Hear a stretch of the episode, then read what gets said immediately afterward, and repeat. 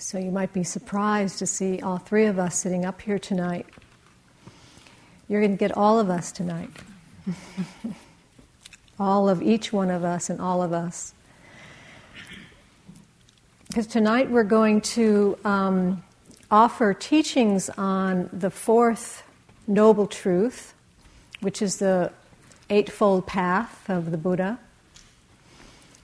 And as you remember in the Four Noble Truths, the, the Four Noble Truths, which really teach us about suffering and how to bring suffering to an end.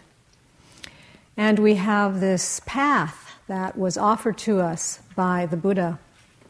Fortunately, he didn't just end with saying, you know, there's suffering and there's a cause and there's a way out he actually said, Follow this path, and this will lead you to great understanding, great liberation, great compassion, great wisdom.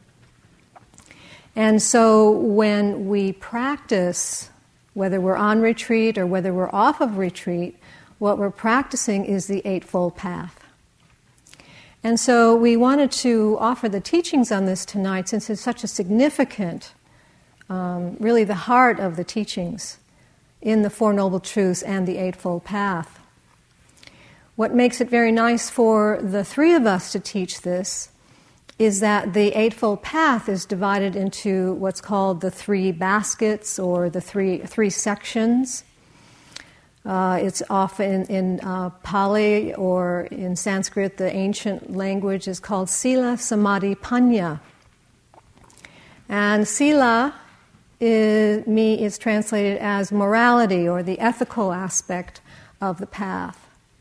And Anna will be offering teachings on that. Uh, the samadhi is translated as meditation or sometimes concentration, the, the meditative art of, the, of what we're developing and how we will present that.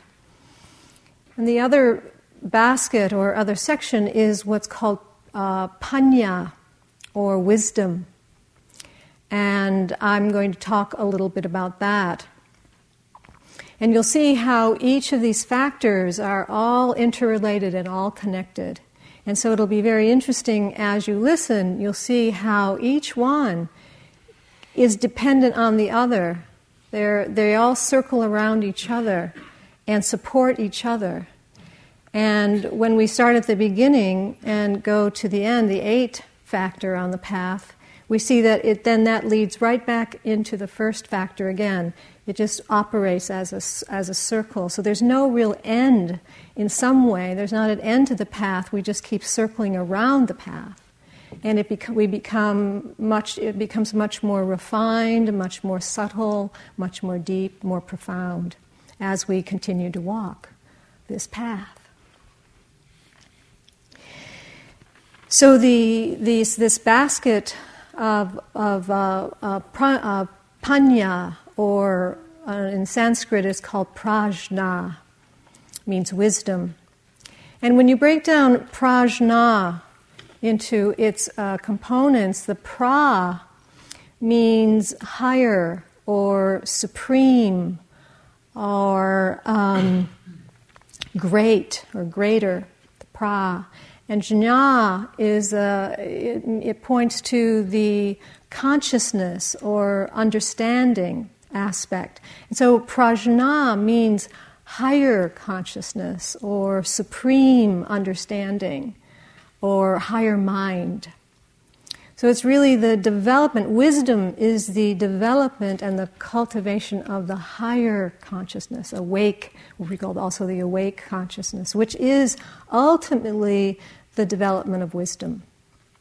So, this practice, it can seem sometimes that what we're practicing is mindfulness. But mindfulness is only one of the factors on this path which leads us to wisdom which opens us up to compassion. So it's really the development of wisdom and compassion.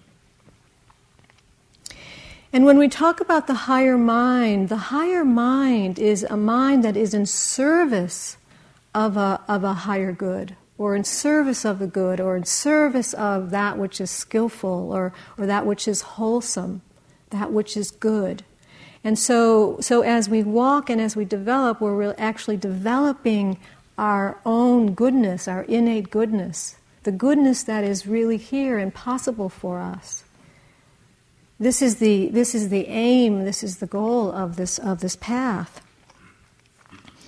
So, as we cultivate wisdom, one of the um, kind of the stuff of this wisdom or the texture of this wisdom, the way we know it, is through discernment or wise discernment.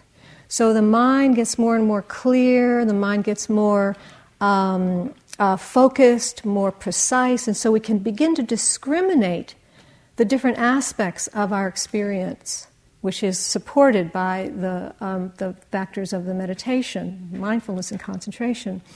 So we're really, really encouraging this discerning wisdom.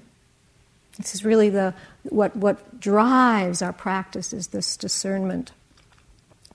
And so this opens us up to the first factor, which is um, the factor is called a wise view or right view. The word in Pali is samma before each of these factors. So sammaditthi is translated either as wise view or right view. And what this is pointing towards is really this um, capacity, this possibility of seeing things clearly. Through this discriminating, through seeing clearly and wisely, we start to look at the nature of this reality more clearly and start to understand the laws of what, what makes this what makes this up? What, what how does all this happen? How does this operate? This is really called the dharma the laws of nature or the, the way things are. And so the first understanding or, or view or understanding uh, ditthi is either view or understanding. The first one is the seeing into or understanding the four noble truths. This is what supports the awakening of a wise view. It's really the foundation of our path. And so, this, by looking into and practicing the Four Noble Truths, we begin to to cleanse our view, the, our perception. We start to see more clearly the way things are. In this case, really starting to understand what gives rise to our suffering and what brings an end to our suffering. And we start implementing those actions and those uh, uh, practices so that we can begin to uh, uh cultivate more wisdom and compassion we, in the wise understanding, we always also want to understand the law of karma, which, when, as we pay attention, particularly also in the Four Noble Truths, we start to see that when there's a cause, there's an effect. That everything we do has a consequence. And so we want to start paying attention to what we're actually doing because there are going to be consequences. And we can start to influence and, and impact that uh, outcome so that we don't find ourselves in these situations and wonder how we got here and you know continue to suffer from the same patterns and actions and things we say again and again and again. We can start to change that. So it's understanding this law of karma. And understanding what's called these uh, three characteristics which we haven't gone into very much but we have mentioned where you start to see that, that things are coming and going, that we can't really hold on to things in the way that we imagined we could, and things aren't actually so personal. They're not as personal as we imagined that they were. And as we start to understand that more, we see the nature of reality the way it is, it helps us begin to let go. We don't hold on quite as tightly, quite as strongly. So we start to see that it brings about more clarity, it brings about a little bit more relinquishment. And this opens up to then the second factor, which is called wise uh, intention or wise thought, or it's also translated as aspiration, this sammasankappa. So the view begins to influence our thoughts and our intentions. It's also kind of a purification that happens. That we, through the discrimination and being able to see things more clearly, we can start to notice what are we thinking and what are we setting in motion? What am I actually intending and acting out of? Like that, what we were talking about earlier on the motivation. What's happening that I'm saying this? What's happening that I'm acting in this way? In every moment of experience, there is an impulse to either think, speak, or act. Every moment, there's an energy moving within our human condition that arises as thought, impulse, or intention, and then the action, and then the result of that action. And we can begin to see that process, that sequence, what's arising through the thought, then through the impulse or the intention to act. And the, our energy is going to follow that impulse. Whatever we put our energy into is what is going to come into manifestation. That's the law, that's the way it is. And so, if we can start to pay attention to what thoughts we're actually following, what impulses we're actually following, we can begin to transform what actually comes into manifestation. So this this intention is like a like a I always think of it as like a bow and an arrow. Like I take that arrow and I pull it back and I what am I aiming at? What am I aiming at? What am I focusing on that I what's the target for me that I'm trying to hit? And the more that I can actually pay attention to that, the more I can bring my life into a quality of more love and care and compassion and wisdom, understanding, practicing these factors on the Eightfold Path, t- taking, doing actions that are going to bring about more of that kind of, of care in my life. The Buddha actually talks about three kinds of thoughts that we need to be paying attention to, or thoughts and intentions. They're actually very similar because a thought is like that impulse the thought almost starts to move into action unless we're very attentive or discriminating and we can stop it and say, uh, no, I don't really want to say the words that I'm thinking in my mind right now to that person because if I do, that's probably going to start setting something in motion that I don't want to set in motion. And if we're paying attention to that, we can stop it. We can push that, that stop button on the, on the remote control and, and not go there. Because, and then as we pull back and, and stop, we're going to put, bring some other kind of experience into the fore. So the Buddha says there's three kinds of thoughts or intentions to pay attention to and to cultivate. One is the intention for renunciation or letting go, this stopping, this letting go which really increases that resistance to the pull or the force of desires, those, those strong desires that are moving through our mind. We practice this pulling back, this letting go, renouncing the forces of these desires and these pulls.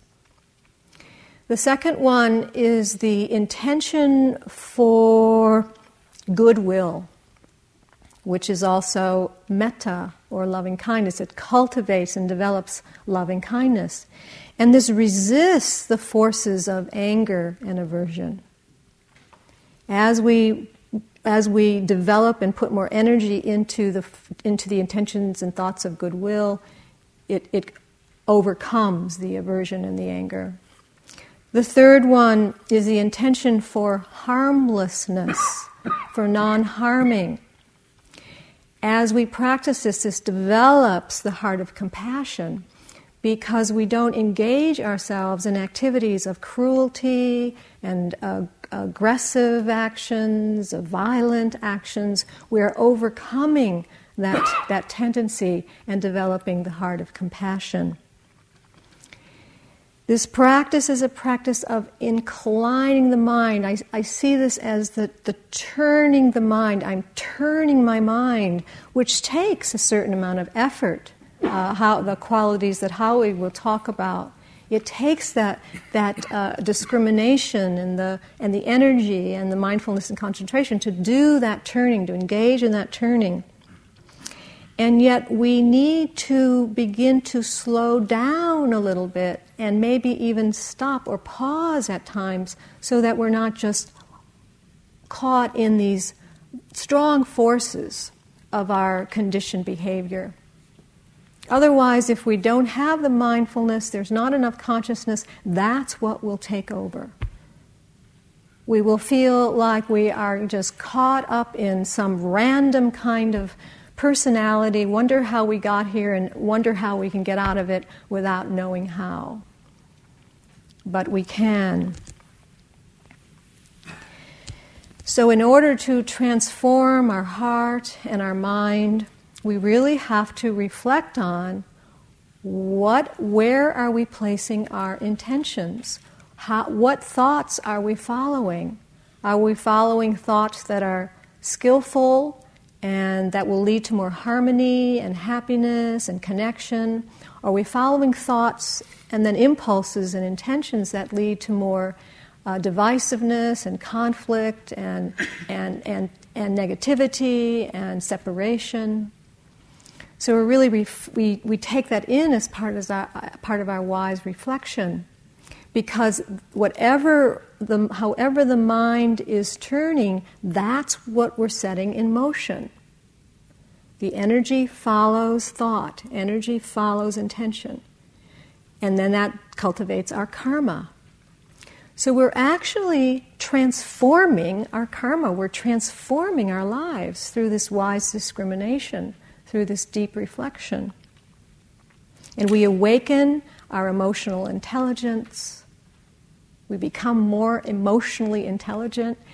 And it's also said that then we awaken our altruistic mind, the mind that is really connected with the greater good.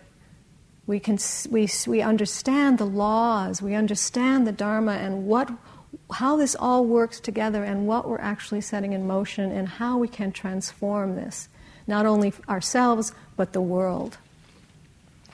And you can see then how these thoughts then lead to action. Thoughts lead to action. Cue.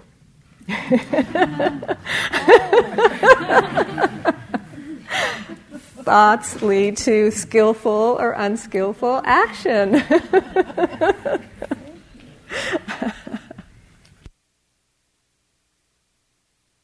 hey.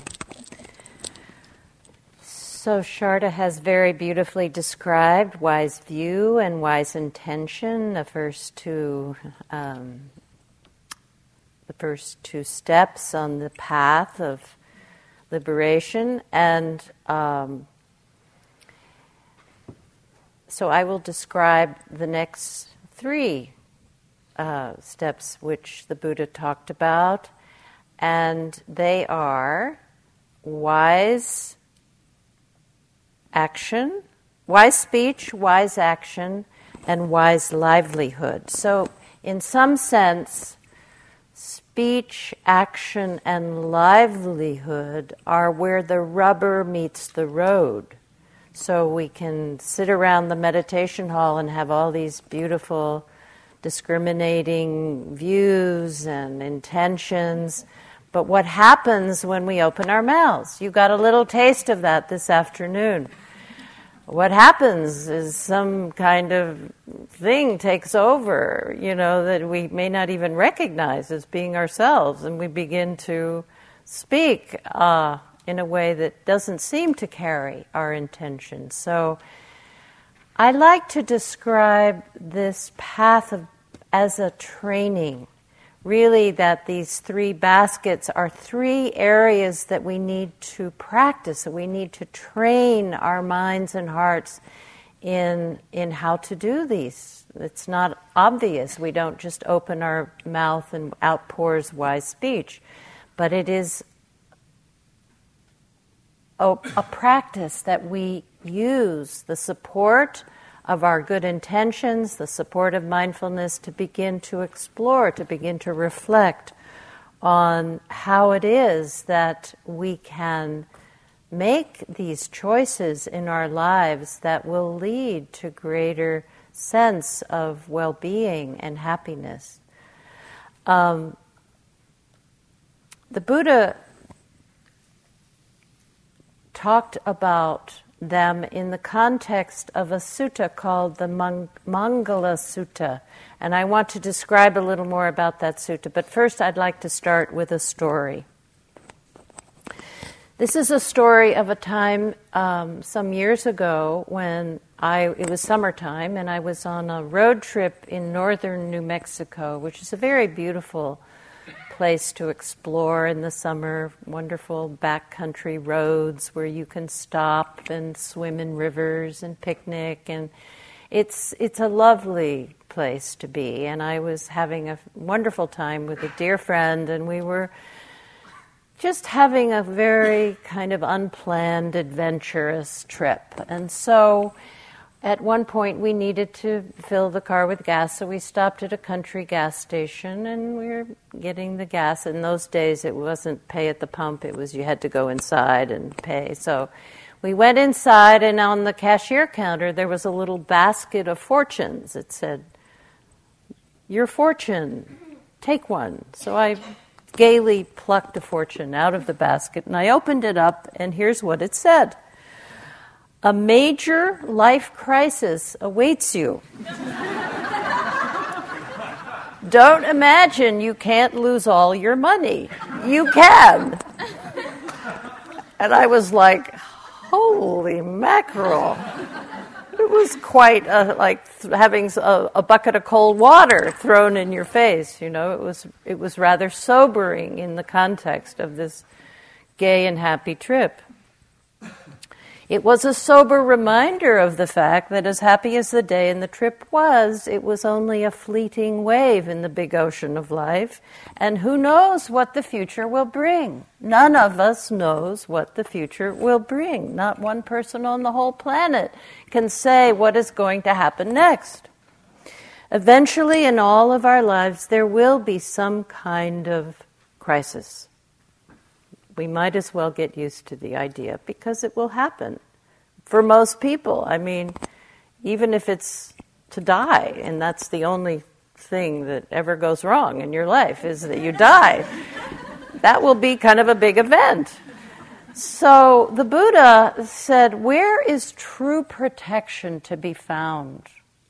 How can we protect ourselves in this world that's pretty wild and pretty uh, uh, dangerous, you know. We never know what's going to happen. So, in the old days, just as now, people wore talismans to protect them, to, uh, to, to create a sense of security, you know, like the old rabbit's foot.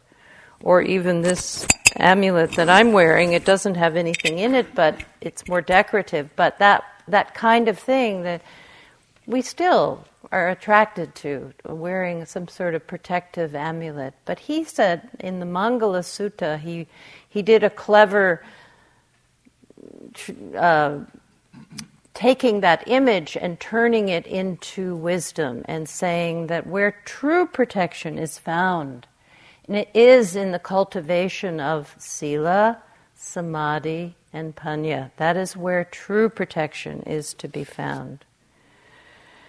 When we live in harmony with reality, with the way that it is, we bring protection and blessings into our lives. The cultivation of these qualities of heart and mind, of training our hearts and minds in wise view, wise intention, learning how to speak in a way that communicates both truth and kindness and sensitivity to the timing of your message. There's you know a lot written now about wise speech and the practice of speaking in a way that doesn't uh, create more conflict, that cre- doesn't create harm to yourself and to others. You know, when we when we say something and then we regret it, that has consequences, just as Sharda was saying. So, learning this is a whole piece of practice that it is worthwhile giving time to. The Buddha said in the Mangala Sutta, let me read you some of the uh, ways he expressed it. Um, avoiding those of foolish ways, associating with the wise. These are the highest blessings. This speaks to the wisdom of hanging out with fellow Sangha members, with people who value this kind of cultivation, in, and that we can, uh, it rubs off on us. You know, like here at Spirit Rock, it's so wonderful to be in a community of people who value what we are doing here and who understand the value of living in a way that is not causing you know we're not perfect but our our vision of of do no harm is pervasive throughout the community. And it's a wonderful way to uh, learn how to how it looks, how it feels to be in a community where people are practicing in this way. Providing for family, cherishing family, and ways of work that harm no being, these are the highest blessings. Steadfast in restraint, shunning evil ways, avoiding intoxicants that dull the mind, these are the highest blessing. And he goes on and on, and patience and willingness to accept one's faults. These are the highest blessings. Seeing for oneself the noble truths and the realization of nibbana, these are the highest blessings. Those they who live by following this path know peace wherever they go, and every place for them is safe. These are the highest blessings. So I like to contemplate the foundation, the ethical foundation of practice as a great blessing that we bring into our lives and a great protection for us to know that we have this noble intention to cause no harm. Not that we will be perfect at it, but that it is our value. It is something that we value, and that when we act in that manner, we feel the support inside of the goodness of that, of the wisdom of that, of the compassion of that. And it is a tremendous sense of, um, it gives you a sense of well being about who you are and what your life is about.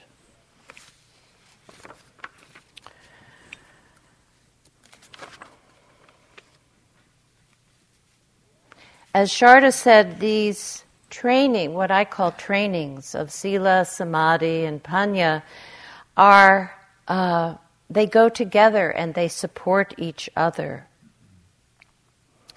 A visual image that I like of this way in which they are of, in some way, of a piece. We could say that training our mind and heart in sila, samadhi, and panya is like growing a firmly rooted tree when you think about it. A tree has roots, a trunk, and branches with leaves. A tree is not a tree without all three parts. In the same way, in our spiritual practice, it is not complete without all three aspects. Sila is like the roots, samadhi is like the trunk, and panya is like the crown of the tree. They all depend on each other, they all go together. And this represents the totality of a mature spiritual practice.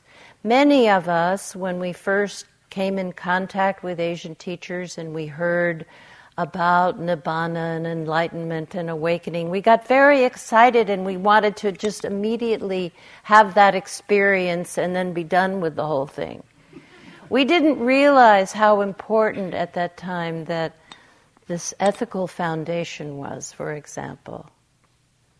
That actually living the teachings is very, very important if you sit down to meditate with a mind that is racked with regret, with remorse, with memories of bad things that you have done, your practice is not going to blossom. Some of the Asian teachers have remarked that we are a little bit naive that way, so that we, we they, they have said that trying to uh, establish a meditation practice without an ethical foundation is like trying to row a boat that is tied to a dock. We're just not going to get anywhere because we're just going to have to keep sort of, you know, catching up with the bad feelings inside. So, this ethical foundation is something that um, some of us may feel resistant to because of previous religious training. You know, it may sound like the Ten Commandments or something like that, but it's really not meant to be taken as an external ob- observance, but it is meant to be taken as part of this deep reflection inside of one's being, this deep reflection in one's own heart about what you value and what it is that you wish to commit yourself to. It, it thrives on a kind of self honesty and clear intention. I'd like to read a story from the Jataka tales, uh, which are stories that represent the Buddha in his previous lives. And this story is about a king. I'll read you what Sharon Salzberg, how she described this story. She said it, uh, it is about a king who one day offered half of his kingdom and the hand of his daughter in marriage to any man who could steal something without anyone at all finding out about it. This announcement was proclaimed throughout the land, and many young men started showing up with various items. Somebody would come and say, I have a ruby necklace that I stole and nobody knows about it. And the king would say, Sorry, forget it. Somebody else would come up and say, I have a splendid chariot and I stole it and nobody knows about it. And the king would again say, Sorry, forget it. So this confused everybody until one day a young man showed up with nothing. The king said, So? The young man said, I don't have anything at all. The king said, Well, why not? The man said, Because it is not really possible to steal something with absolutely nobody knowing about it, because I myself would always know about it. This was the right answer. The king had been looking for an heir with wisdom. We know. We know, and we begin to let ourselves know that we know as we practice, so that this, this sense of aligning ourselves with wise uh, view and wise intention takes place deep inside the heart as a piece of self honesty, an intimate connection within ourselves of what matters, and seeing that another piece to this this wise action is what what also what Sharda spoke about, understanding that what we do, what, how we act, really matters. You know, a lot, a lot of times you, you think, well, it doesn't really matter what I do. There's a quote I love, and I don't know who said it, but it's good done anywhere is good done everywhere. Part of this is based on this understanding of interdependence, that we are all connected. We live in a web of connections. Who is to say what the power of one clear intention is? How it manifests in the world? But we see more and more in our own lives how things ripple out. That's why we like to remind you all that we are practicing not for ourselves alone, but for the welfare and benefit of all those people that we whose lives we touch. Our families will feel the impact of our presence. When you go home, when you go back to your families, they're going to love how you are. They may not understand what you've been up to, but they can see that there's this person who seems quite open and very kind and friendly, and they're going to just eat it up. Because what you have done here will, will show itself in a myriad way, in myriad ways. Now you may not feel that, but I looking into your face, I can see that they're going to see what I see, which is this greater openness, this softness, this receptivity, this ability to listen and be present. So, what we do matters, and good done anywhere resonates everywhere. So, that is wise action. Wise livelihood. I feel like right now in the world, um, am I running over? Okay. Wise, I, don't, I, yeah. Wise livelihood. Uh, I feel like the whole planet right now is having a conversation about wise livelihood. You know, the Occupy movement is kind of saying, hey, wait a minute, you guys are getting all the money. What about us? What about wise livelihood? How do we make a world where there's a more of an equality in, in the way that things are shared? You got all the toys. What about us? We don't have any toys. We can't even earn the money to buy the toys. There's this sort of very interesting conversation. It's not a Buddhist conversation, but it's a conversation that is uh, like, a, like trying to correct something that's out of balance. Least that's the way I see it.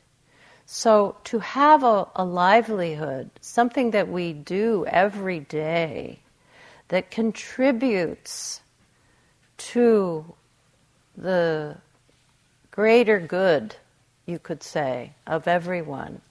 That is what the Buddha called one of the highest blessings. That is a way that we are having a, in a very big impact in the world by, by doing work that creates no harm, that, that generates goodwill, that generates sharing and generosity and compassion. How fortunate to have such a livelihood if you have that. And if you don't, to, to see that it's, it's a piece of wisdom to move in that direction. And again, you know, like being around Spirit Rock, and there's so many wonderful people who work here who are here not for the money. Nobody at Spirit Rock is making big bucks. You know, we're not absconding with the funds. we are just barely making it. But people who work here have something else that is a great treasure, which is this sense of a livelihood that is contributing to the welfare of all. And that is gives them a great deal of uh, joy in their work. So I'm, I'm about to move on here to let Howie speak, but I just wanted to share um,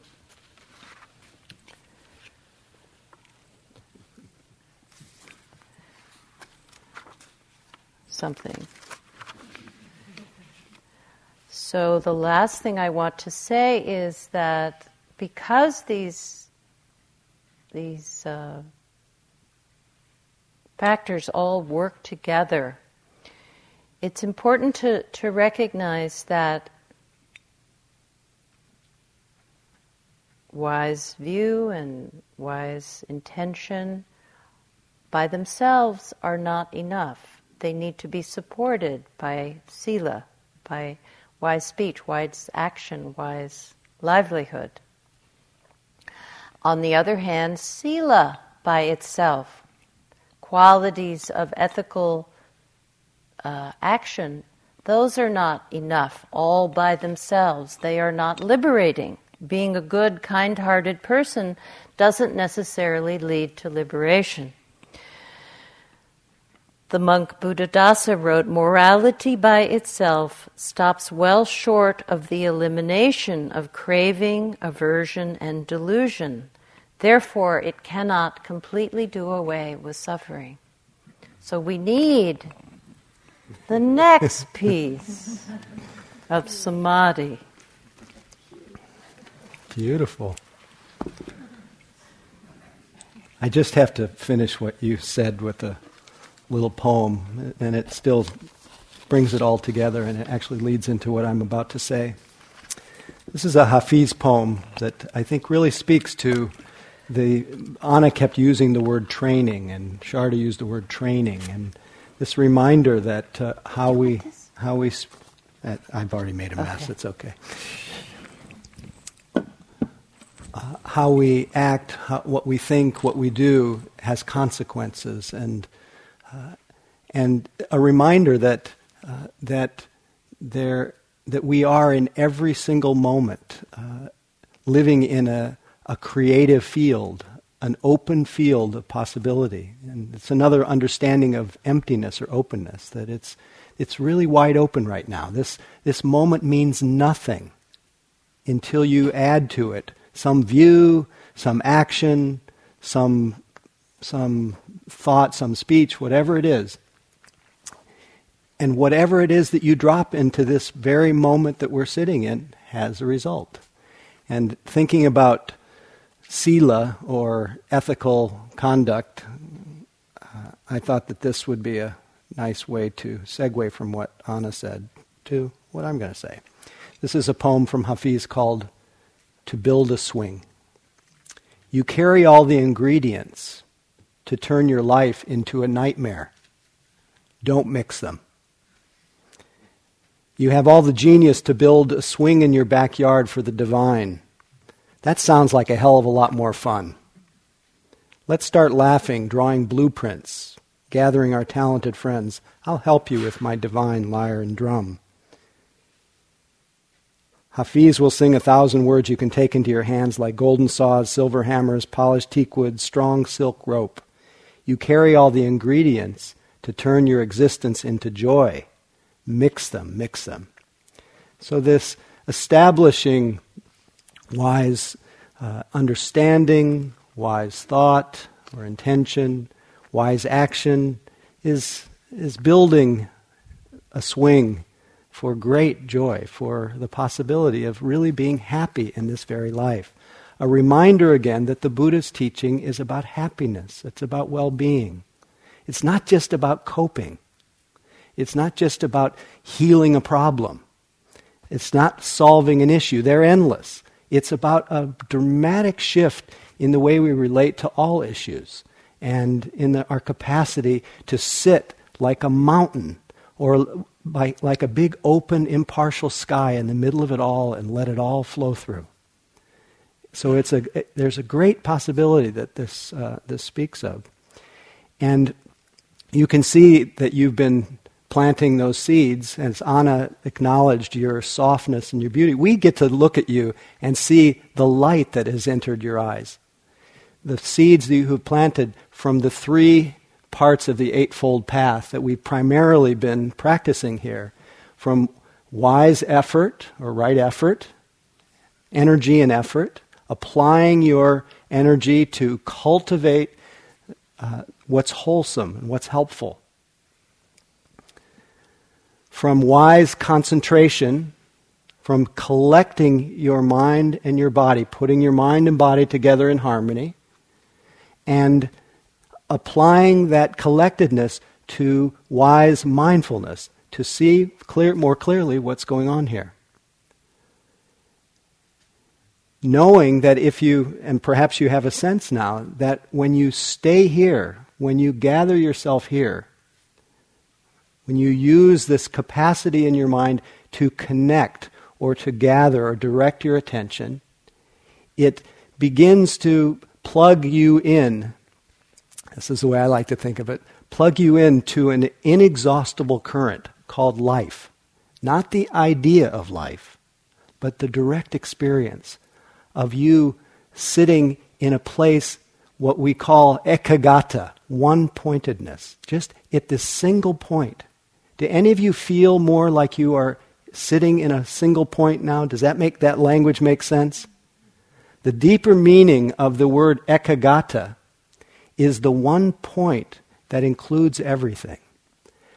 So, the inevitable result of coming to this single point of gathering our mind and body together, this is what we, this is what we do with our energy and effort. We gather our attention together. This produces a sense of, of one pointedness. We naturally, even though we're attending so carefully to ourselves, we naturally start to feel more connected with everything around us. That's the paradox of concentration. That coming to that single point helps us realize that that sense of interbeing, that sense of interconnectedness, that sense that not one thing in this world exists independently apart from anything else.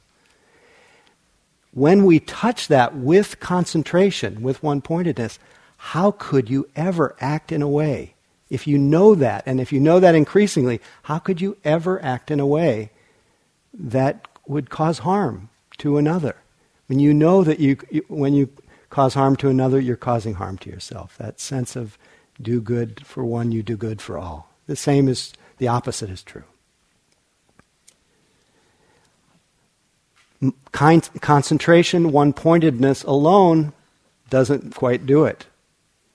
There has to be there has to be a clear, uh, it has to be accompanied with a uh, clear perception or clear comprehension that I'm here. It can't just be falling into a state of oneness and mingling with the cosmos. Even though that's not so bad and that does happen from time to time. But often we will take these extraordinary, what even the Buddha called supramundane meditative experiences of, of concentration, where we feel that great sense of unity. And we'll, spend, we'll, we'll see that concentration by itself is unstable. It doesn't last that long. But then we can spend the whole rest of our life or a retreat trying to recapture that experience. We call it carrying the corpses of old experience. It, in fact, uh, Hafiz also, while I'm at it, he had this poem to speak about this tendency to mistake what we're doing, uh, this, the fact that we use concentration, mistaking it for the end goal. He said, and reminding us that it's not stable. It's useful, it's incredibly useful, but it's not what it's about. He says that it's always a danger for aspirants on the path when they begin to believe and act as if the 10,000 idiots who so long lived and ruled inside have all packed their bags and or skipped town or died. Somehow we, we enter this state of unmixed happiness and super mundane joy, quietness of mind, and think, okay, I've arrived. And then, of course, we're, we're shocked when it goes away. And but instead, we use this power of mind in our practice. We use this composure, we use this one pointedness to then let it imbue our observing power, the capacity to see and to comprehend what's going on. And just as the Buddha did, and we do this in, when we enter the marketplace, and this quality of concentration, it has so many benefits, but it's not the end game. It has so many benefits. I consider this quality of concentration and the effort to cultivate this as the cultivation of love, really, the love muscle. You know, I'm, I'm looking at David right now. We look at people all the time. I'm looking at you now, I'm looking at you now. It doesn't take long if I actually connect with you and if I sustain that connection, these are two concentration factors. Anytime you look at somebody, anytime I look at you and I sustain that look, I'm something's going to happen. There's a there's a result to that. And the result is that I'm going to start to feel a kind of kinship with you, a kind of comfort. Uh, and it'll bring me a kind of happiness. This is a quality that comes with concentration. So it's not just the gathering, it's also the sustaining that connection. And with that, I start to feel a sense of, of comfort and affection. And then I start to become more interested in you. And my attention becomes more rapt. And I, there's a kind of aliveness. I feel a kind of immediacy and aliveness. And then I notice the longer I'm sitting here, my mind isn't moving. I start to taste a little bit of that, that uh, one pointedness. And all of a sudden, we're in this little cosmic egg. And, that, and there's, there's the potential there for love. We can do that every single contact we have and develop concentration that way. It means whatever, act, whatever project we're doing, whatever Whenever we're walking down the street, if we connect and we sustain, we will find an interest in walking. We will find comfort in it. We'll find one pointedness in it. We'll, be, we'll enter the stream of life, of that connection with life, that cosmic egg. But just for the sake of that experience, even though it's wonderful, the more concentration you have, the more you will want to experience that sense of immediacy. And, it, and its, its side effect or its benefit is it the feeling of concentration begins to decondition the habit of wanting to do anything that opposes calm and balance and peace. So you don't need as much stimulation. There's something even juicier in this completely ordinary thing of looking into somebody's eyes or taking a step. I had a thought once doing walking meditation. I don't know if this happened to you on the retreat, but I thought if I never did another thing my whole life, my life would be well spent. And it was just a step. Only meditators would understand this. but it's really the, it's the function of find, discovering the extraordinary in the ordinary. But the Buddha didn't stop with discovering the extraordinary and the ordinary. He applied that concentration and the power of mind that comes from being living in this inexhaustible present. He applied it toward looking very carefully at the nature of things, just as Sharda was speaking about. And what he discovered, applying, instead of just hanging out in that blissful cosmic bubble, he started applying it to tracking what's going on moment to moment. And in, a, in retreat, we have this capacity, and if you go along in your practice, you have this capacity to develop this power to such an extent that you see those three characteristics very precisely. He saw that everything arose and passed. All sensations arose and passed away in constant flux. He saw the moods, he saw the emotions, thought, saw the thoughts, saw the images. And he realized as he saw everything arising and passing, just as you may have touched during this retreat, he saw that, that as he saw everything arising and passing, he knew that there was nothing there that could be held on to, that nothing was reliable as a place of refuge in the sea of changing conditions. And it also dawned on him that everything that was arising and passing was happening all by itself. Thoughts were coming unbidden, feelings, sensations, that there was no there was no agent to this whole process. And so in a in a flash of penetrating or liberating insight, he saw through the veil the, the veils of life, he saw through the illusion of separateness, of self. And in the seeing through the illusion of separateness, of separate individuality, he saw through the illusion of other. He saw that there, we are interconnectedness, but he saw this with cl- mindfulness and clear comprehension.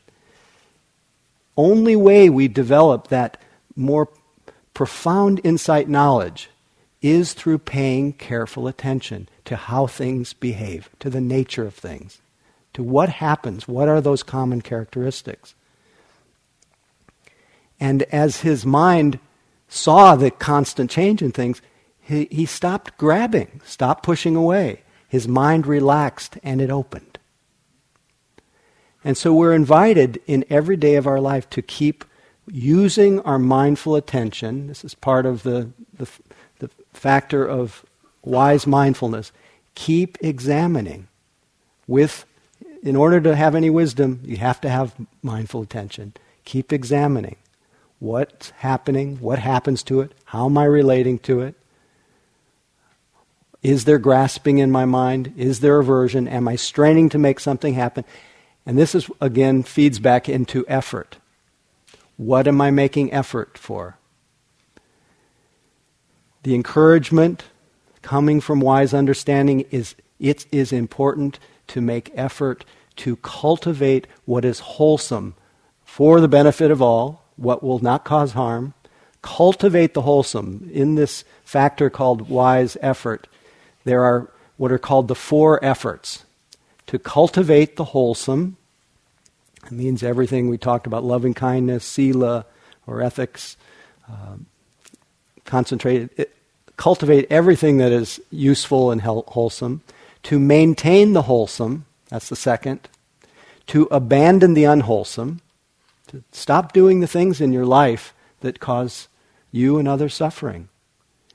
We carry all the ingredients to turn our life into a nightmare. How do we not do that? We infuse our moments with those, that space of choice that, that Sharda spoke about. That capacity to intervene. That depends on mindful attention. But the, it takes energy and effort to cultivate the wholesome and maintain it, it takes energy and effort to abandon the unwholesome and prevent in our life the unwholesome uh, from, Uh, from re-arising. How do we prevent the unwholesome from re-arising? We train ourselves in concentration, in one-pointedness. One-pointedness, in any moment of one-pointedness, and uh, the same is true for any moment of mindfulness. In any moment of mindfulness or one pointedness, there is the absence of any defilement. There's the absence of what are called the hindrances. In a moment of mindfulness and concentration, in concentration, sometimes it just suppresses the hindrances. But with mindfulness, it literally erases the hindrances. When you're attentive, you cannot desire, you can't crave, you can't cling, you can't lust, you can't, you can't hate in the same instant. Because mindfulness has that quality of, of openness, of acceptance, of non contentiousness. So, this is, if you over and over again, you cultivate mindfulness in your daily life, and this capacity to cultivate it in your daily life is with you literally from the moment you wake up in the morning till the time you go to bed. Because we have with us, the, we, we carry this capacity to, to train our minds. Every moment, again, is this creative possibility. Now, some people think you can even train it while you're sleeping. But at least start with from the moment you wake up till the time you go to bed. Um, got just a few more minutes.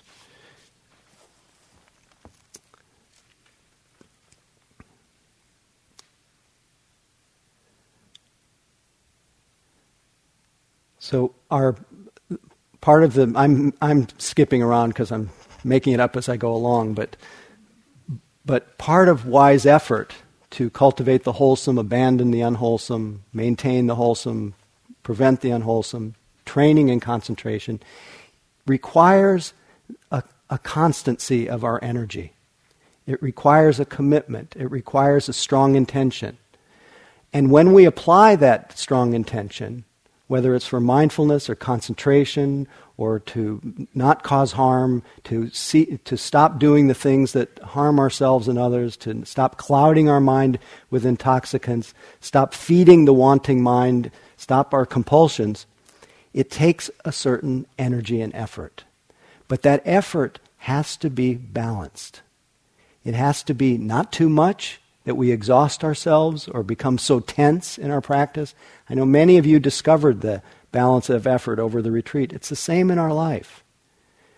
Not too much so that we get tense, not too little that we're, so we're spaced out. And we lose our focus. So every day consider how is what's what's the quality of my attention? What's the quality of my effort? What's the quality of my energy? And if you're if it, if you've gotten really dull, do that in your life that helps rebuild your energy. There's an appropriate self-interest, self-care that recharges our bat- that where we recharge our batteries when we need to.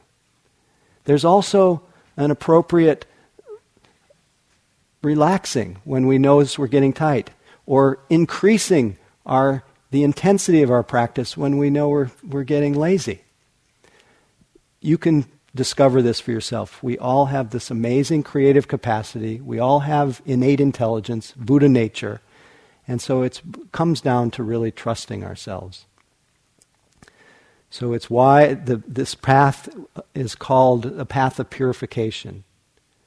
We purify our actions because trying to practice without with living an unwise life or an un, uh, unwise in our actions makes it really hard to be quiet. So we purify our actions. And it's essential that we purify our mind. That's this part. It's called the purification of mind. If we are able to purify our mind through energy, effort, concentration, and mindfulness, then it's possible to purify our view, the purification of view, to see deeply into the nature of reality. Every single person here has that capacity.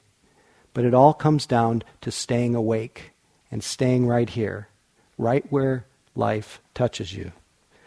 So I think I'll end with the reminder that all of this, this grand path of awakening, is fulfilled by you sitting on the very cushion you are right now and not needing to go anywhere else but here. This is called, from Donald Babcock from the New Yorker magazine, 1947, The Little Duck.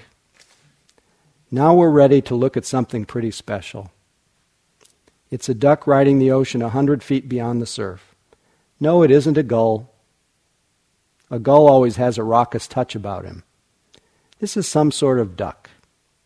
And he cuddles in the swells. He isn't cold and he's thinking things over. there's, there's a big heaving in the Atlantic, and he's part of it. He looks a bit like a mandarin or the Lord Buddha meditating under a bo tree, but he has hardly enough above the eyes to be a philosopher. He has poise, however, which is what philosophers must have. He can rest while the Atlantic heaves because he rests in the Atlantic. Probably he doesn't know how large the ocean is, and neither do you, but he realizes it. And what does he do, I ask you? He sits down in it. He reposes in the immediate as if it were infinity, which it is. That's religion, and the duck has it. He has made himself part of the boundless by easing himself into it just where it touches him.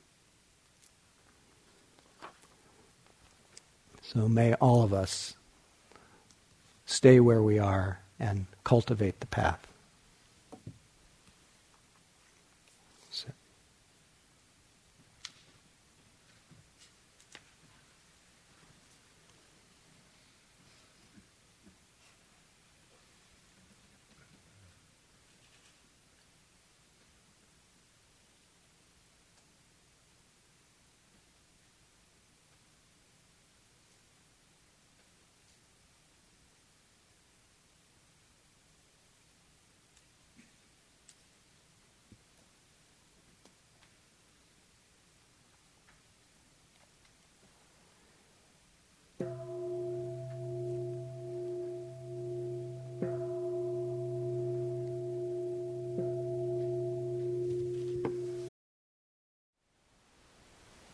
Thank you for listening. To learn how you can support the teachers and Dharma Seed, please visit dharma dharmaseed.org slash donate.